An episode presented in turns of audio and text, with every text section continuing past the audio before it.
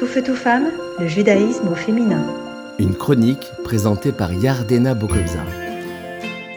Bonjour, je vous retrouve pour une nouvelle chronique sur le thème d'une confiance en Dieu sans faille. Un homme quitta ce monde pour rejoindre le monde futur et Dieu lui montra sa vie sur terre. L'homme observa le film de sa vie se dérouler. Il remarqua une paire de pas qui avançait près de lui, et donc il demanda à Dieu Mais que représente cette paire de pas qui me suit? Dieu lui répondit C'est moi l'Éternel qui me tenais toujours à tes côtés. Et puis l'homme se vit traverser des moments difficiles de sa vie. Et il constata qu'il n'y avait qu'une seule paire de pas qui se profilait durant ces périodes éprouvantes. Il questionna alors le bon Dieu. Mais où étais-tu dans ces moments difficiles? C'est dans ces épreuves que j'avais besoin de toi. Et Dieu lui répondit.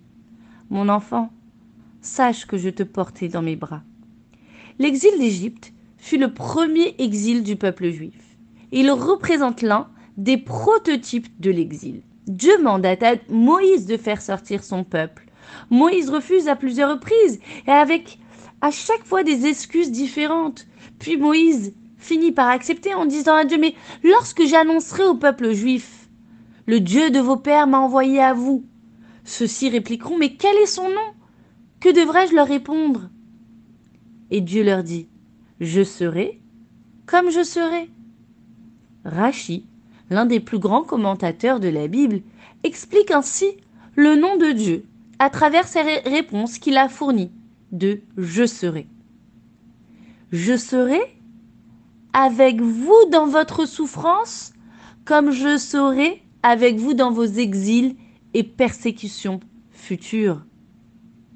Il est vrai que c'est un sujet délicat mais lorsque Dieu dit à Moïse Mon nom et je serai, cela veut dire que la présence de Dieu est exilée avec nous.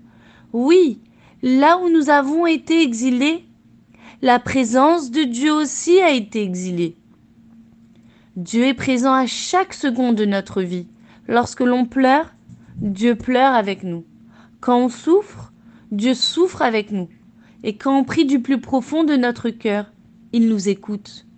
La confiance est le fondement du judaïsme. La confiance est le fait d'être sûr que Dieu ne nous octroiera que du bien. Et ce bien ne dépend pas de nos mérites. Dieu nous fera du bien et nous protégera de tout danger. Il est écrit dans les Télim Ashlech al Hashem, remets-toi à Dieu et il te soutiendra.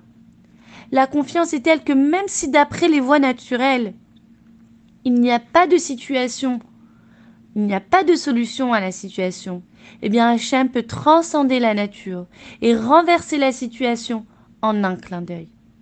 Hachem est plus présent dans ces moments difficiles que lorsque tout va bien.